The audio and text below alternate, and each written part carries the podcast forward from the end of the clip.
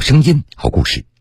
各位好，欢迎您在半点之后继续来收听铁坤所讲述的新闻故事。下面我们来认识一位和命运抗争、最终逆袭、实现人生梦想的人。他就是三十七岁的视障者梁江波。对他来说，这个夏天格外难忘。因为他收到了来自清华大学的硕士研究生录取通知书。要获得这样的一份录取通知书，对普通人而言都不是一件容易的事。那对于从小患有先天性眼疾、十三岁就完全失明的梁江波来说，那更是难上加难。面对命运的考验，他一直乐观向上。从学生时代努力读书，到后来自食其力的工作。再到考上清华大学的研究生，可以说梁江波创造了属于他的奇迹。那大家记住你们自己报的数，报一的待会儿就是一组，报二的呢就是二组。站在培训讲台上侃侃而谈的人就是梁江波。前不久的七月底，在北京工作的他，来到父母定居的江苏苏州出差。在这里完成了好几场社工培训。培训课结束以后，梁江波组织大家一起来做视障者体验。当蒙上眼睛的那一刻，其实，在那一段那个时间里，他就变成了盲人，会更期待，也更会用语言和声音的方式来表达和收集信息。对，你会发现大家说话的声音都变大。一方面是让大家能够对视障者，有更多的了解，然后再有一个，你也会对身边的人更加的包容一点，因为我们国家有将近一千八百万盲人，这一大群人对于一个平等的融合发展的社会，他是应该能够走出家门的。这次回到父母的身边，除了工作之外，梁江波还要到医院做检查。近两年，他的眼睛白内障的情况日益严重。父亲要带着他到苏州当地的医院好好的看一看。苏州大学附属理想眼科医院白内障二科主任陈丽丽，现在可做白内障手术，可能仅仅是解决一个外观的美问题，就是因为现在瞳孔发白了嘛。是的。做手术的唯一目的可能是解决外观，然后让哎让您看起来好看一点，瞳孔不白了，但是视力可能恢复的可能就是没有太大的意义。当听到医生说手术也无法让梁江波的视力得到恢复，父亲感觉到非常失落。不过梁江波却非常平静。我其实是有心理准备的，这几年呢是并发了白内障，从小视力就不是健全的，就是低视力。那后来变成了全盲，就一点都看不见。一个过程吧，让我学会了无论在。任何的严重的坏消息面前吧，我都能够保持一个相对比较平和、接纳的这样的一个状态。杨江波一九八五年出生于安徽蚌埠，在出生一百天左右的时候，家里人发现他的眼睛非常怕光，后来他被确诊为患有先天性视力缺陷，无法治愈，所以从记事的时候开始。梁江波眼前的世界就一直是一片模糊，眼前的这点东西呢，还是能看到点影子的，能看到个轮廓，所以我也并不觉得我自己跟别的孩子有什么不同。这种不同应该是从我六七岁的时候到了上学的年龄开始的。那个时候跟我同龄的孩子呢，就去开始上学了。当时要送我去学校，但是呃，当时的学校对于视障的孩子呢，他也没有办法接收。后来。由于身体的原因，家附近没有小学愿意接收梁江波去上学，父母也只好借来旧课本，在家里教儿子。到了十一岁的时候，父母终于找到了一所愿意接收梁江波的乡村小学，随班就读。深知上学机会来之不易，入学以后的梁江波总是特别认真努力。然而，眼睛的病情却在持续加重。就是看书的话，基本上我就是趴在书上啊，这样看。呃，到后来呢，趴在书上也看不清，得拿个放大镜，就是跟书之间得隔个放大镜，还还也得趴着看。就这样，到了十三岁，梁江波那原先仅有的一点视力也完全没有了。他也无法继续在普通学校读书了。之后，父母辗转把他送到南京的盲校来读书。由于以前没有学过盲文，所以在南京盲校，他必须从一年级的盲文内容开始学习。上盲校之后的第一个寒假，梁江波回安徽老家过年。然而，他再也不愿意跟以前的小伙伴一起玩了，就感觉到自己跟别人不一样了，然后就不愿意再见到他们。我原来就是跟大家其实都玩的很好的，我不想让他们看到我跌跌撞撞的样子。从那个时候开始，我觉得我才真正的意识到盲人到底意味着什么。完全失明的梁江波听着小伙伴们踢足球、打篮球时的欢笑声，他的心中感觉到绝望又痛苦。当时，在周围很多人看来，梁江波接下来的命运似乎已经注定是漆黑一片。然而，梁江波却不甘心，他决定要和命运赌上一把。寒假结束以后，梁江波回到南京的盲校，在老师和同学们的关心下，他重新振作了起来。在盲校环境也非常的友好，所以也不觉得这个视力障碍会给我带来多大的不便。因为我们在学校也其实也都是自己，呃，上课呀，去食堂啊，自己照顾自己啊，等等，就慢慢的适应了。而且很幸运，就是那个时候我也有了自己的爱好。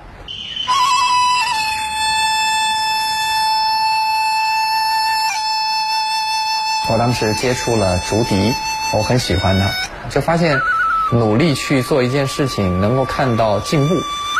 是一件让我感到很开心的事儿。走出失落的情绪，梁江波更加努力学习。此后，他以优异的成绩读到了初中毕业。梁江波一直有一个心愿，那就是考上高中还要读大学。二零零三年，梁江波如愿考上了山东青岛的一所盲校高中。我在青岛的。前一年半，应该是截止到我的高二上学期吧，都是非常非常努力的，成绩在我们年级里面是名列前茅啊。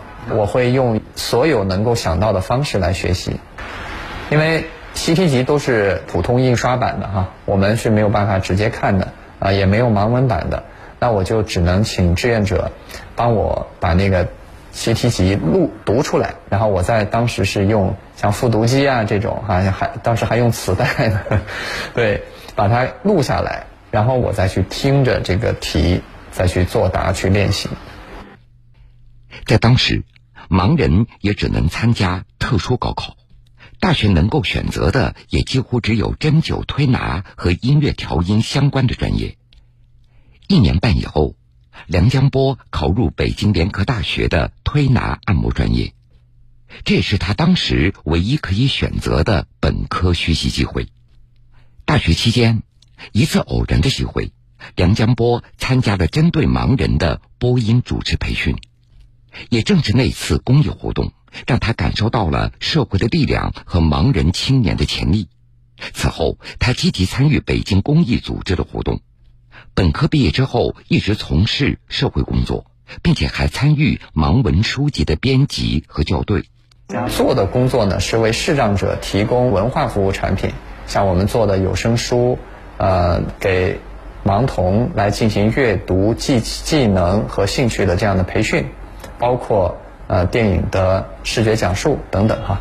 正好我从事的这个领域，呃，也是我未来想要为他去不断奋斗的。梁江波靠着自己的努力开始了北京的生活，在他的家人和朋友看来，这样的生活已经足够对得起他多年来的努力和坚持了。然而，在梁江波的心里，还是深深埋藏着一个遗憾。二零一四年，教育部下发了关于做好二零一四年普通高校招生工作的通知。其中明确提出，有盲人参加考试的时候，为盲人考生提供盲文试卷、电子试卷，或者由专门的工作人员予以协助。后来，梁江波还听说，二零一九年就有盲人学生成功参加了二零二零级研究生考试，并且最终被录取。去年十月，梁江波怀着忐忑的心情拨打了清华大学研究生招生办的电话。他得到了令他激动的一个答复：符合条件可以报名。这让梁江波心中那个梦想之火再次燃烧起来了。不过，打算要考清华的硕士研究生的时候，梁江波他已经三十六岁了。对于一个这样年龄的视障者来说，考研之路更为艰难，找复习材料都是一个很困难的事情。盲文的资料是。没有的，因为考研本身就很少嘛。对于盲人来说，我们使用电脑是要通过一个软件，把电脑上面的文字读出来，用语音的方式读出来，我们听这样的方式来学习的。太不容易了，每复习一个知识点，梁江波都要把复习资料的图片转成文本格式，在校对转换过程当中出现了差错。付出的时间和精力要比普通考生不知要多出多少倍。每天早晨五点半起床，除了工作之外的所有时间都用来学习，一直要到晚上十一点以后才会睡觉。备考一年以后，梁江波走进了清华大学专门为他设立的特殊考场。早晨考的是政治，政治的试题发下来的时候，先吓了我一跳，因为它厚厚的一摞。就像一本小书一样，因为盲文在写的时候呢，是拿着盲文笔哈，右手的这个中指是要夹在这个笔上，然后去这样去扎扎点，所以你在写的时候是要使劲儿的。那么这个笔和手指之间就有摩擦，所以当时我第一门功课政治可能考到一半左右的时候吧，感觉手上有有水黏糊糊的那种感觉。我一开始以为是手汗，后来我发现不是，因为比较疼，然后我一闻。有血味儿啊，然后我觉得哦，就这个位置就被就被磨破了嗯。顾不上伤口的疼痛，梁江波向监考老师申请贴上创口贴，继续答题。终于在考试结束铃声响起之前两分钟，他做完了考卷。我的考试时间要比别人延长一半，就是别人是三小三个小时，那我呢就是四个半小时。别人是十一点半结束。我呢是一点结束，然后下午我们两点开考，因为卷子是一样的，必须是同一时间开考才行。就意味我中间只有一个小时的休息时间，那这一个小时呢，我就随便吃了点面包，我都没离开考场。两天的笔试全部结束以后，梁江波也终于松了一口气，不管结果怎么样，尽力而为就可以了。然而，这到了该查分的时候，梁江波他又紧张了起来。我女朋友把我查的，我甚至躲出去了。当时真的是特别特别的紧张。结果还不错，梁江波的笔试成绩三百七十九分，顺利进入复试。他所从事过的社会工作与报考的专业相关度非常高，最终复试获得了四百四十五点四分的好成绩，被清华大学社会学系社会工作专业所录取。我当时拿到录取通知书的时候，把它仔仔细细的摸了一遍，包括那个通知书的封套，真的就是一场梦的感觉，然后梦想照进现实。知人知事知己，铁坤说理。如今，梁江波对未来有了更多的期待和规划。他相信社会工作事业大有可为，从社会工作的实践者到社会理论的研究者，梁江波希望可以为这个领域的发展来贡献自己的力量，让梦想照进现实。这中间需要经历的是一个个苦读的夜晚和不懈的奋斗。梁江波从来没有因为眼前的黑暗而放弃人生的光亮。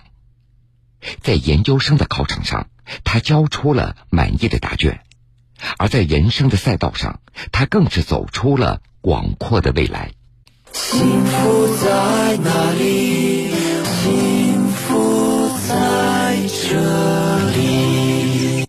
风云苏醒，漫卷东西，世事在胸，新闻故事精彩继续。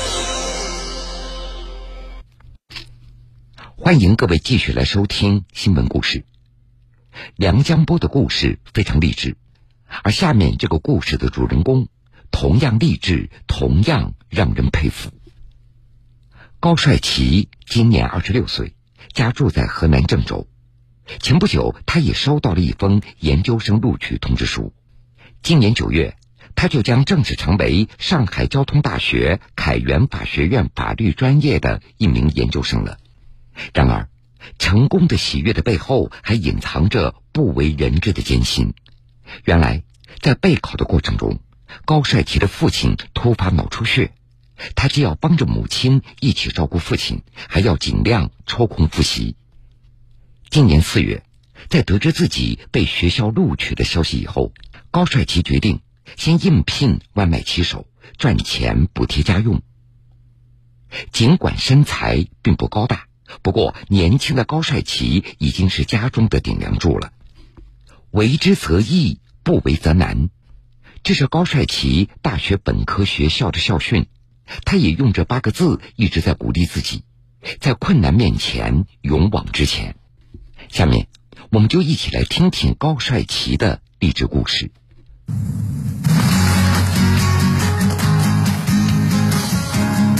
上午十点，高帅奇开始了一天的工作。顶着闷热的天气，他穿梭在大街小巷各个社区。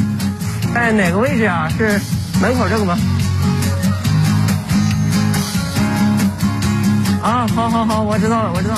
呃，有时候人家点很多东西，有一次，有一次点了差不多得有呃七八十斤、七八十斤的一个呃超市里的东西，但是啊，他们小区还不让电动车进，也是提着那些东西吭哧吭哧跑到四楼给人家送上去。高帅奇忙碌的午间工作时段要持续到下午两点左右，这时候他顾不上跟同事一起吃饭，急着赶回家照顾爸爸，让妈妈腾出手给爸爸和上学的弟弟做饭。做完家务，他便抓紧时间给爸爸做一些康复护理。之后，他还要赶在下午四点准时接单，一直工作到夜里才能回家。夜里带着疲惫回到家，高帅奇也不会马上休息。为了准备下半年的法律职业资格考试，他还要看书、复习网课。忙完睡觉时，往往都已经凌晨一两点了。刚开始也是有空就复习，后面发现效果不是特别好，所以现在就把它放在晚上，用一个整块的时间去学习。二零一七年夏天，大二暑假，高帅奇决定休学参军入伍。填报志愿时，他毫不犹豫地选择了去艰苦边远地区。因为自己还是想要去，呃，一方面一个男儿报效国家，就想去呃一些最需要的地方；再一个也是想去呃呃艰苦边远地方、穷地方、苦地方、建功立业好地方，自己在那边也更能的得到一个锻炼。两年的军营生活让高帅奇练就了更加坚强的性格，艰苦的训练环境让他有了更多抵抗困境的能力和勇气。最直观的就是自己在外面执勤的时候，四十度的高温天，突然就是，呃，呼呼啦啦风沙就过来了，龙卷风一样，呃，直接的沙子沙子打到脸上都是疼的，然后自己就抠抠耳朵，抠抠耳朵，这指甲缝里全是灰。退伍回归校园后，高帅奇一直保持着在部队中养成的良好习惯。此外，在学习上，他也有着更高的追求。在大学实习期间，他把优秀的同学和高学历的同事当成榜样，下决心要努力考研。法律这个实用性比较强，再一个也是专业性比较强的一个专业。去年夏天，高帅奇从郑州轻工业大学毕业后，开始专心备战考研。然而，突然接到了妈妈打来的电话，爸爸突发脑出血住院。就当时特别害怕，呃，自己见不上父亲，呃，也是一路上，呃，哭哭啼啼回来了，哭哭啼啼回来，看到爸爸，呃，在 ICU 里面也是隔了好几天才看见，当时直接就哭了。高帅奇的父母早年间从老家开封来到郑州做些家具生意，他和弟弟都出生在郑州，一家四口过着平静温馨的生活。然而，父亲突发重病，让这个家一下被击垮。高帅奇也甚至有了放弃考研的念头。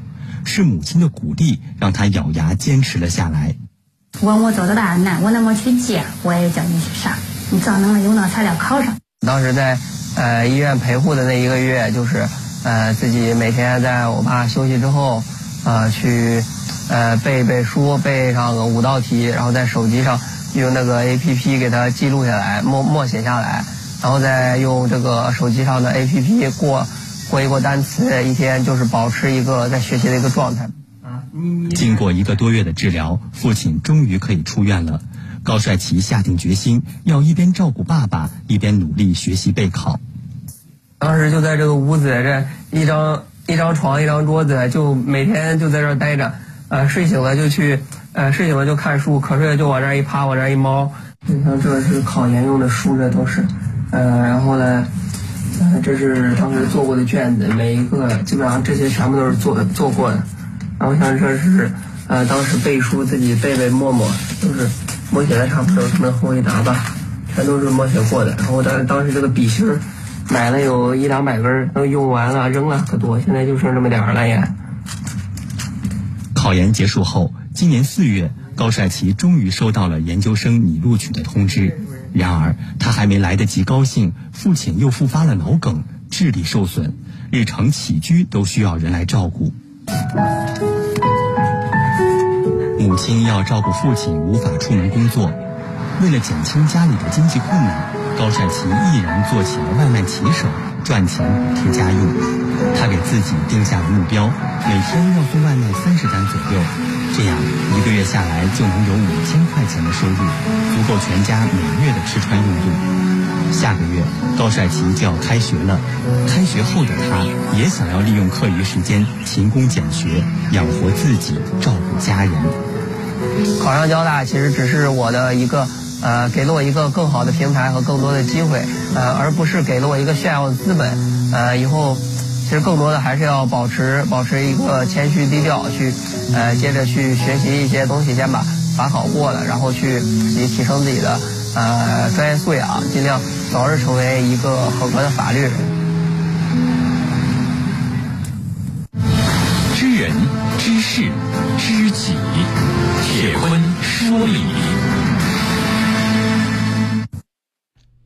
不管是大学期间参军，还是后来跨专业考研，再或是这个夏天头顶烈日奔波在送餐的路上，九五后的高帅奇似乎总是让自己付出更多的努力。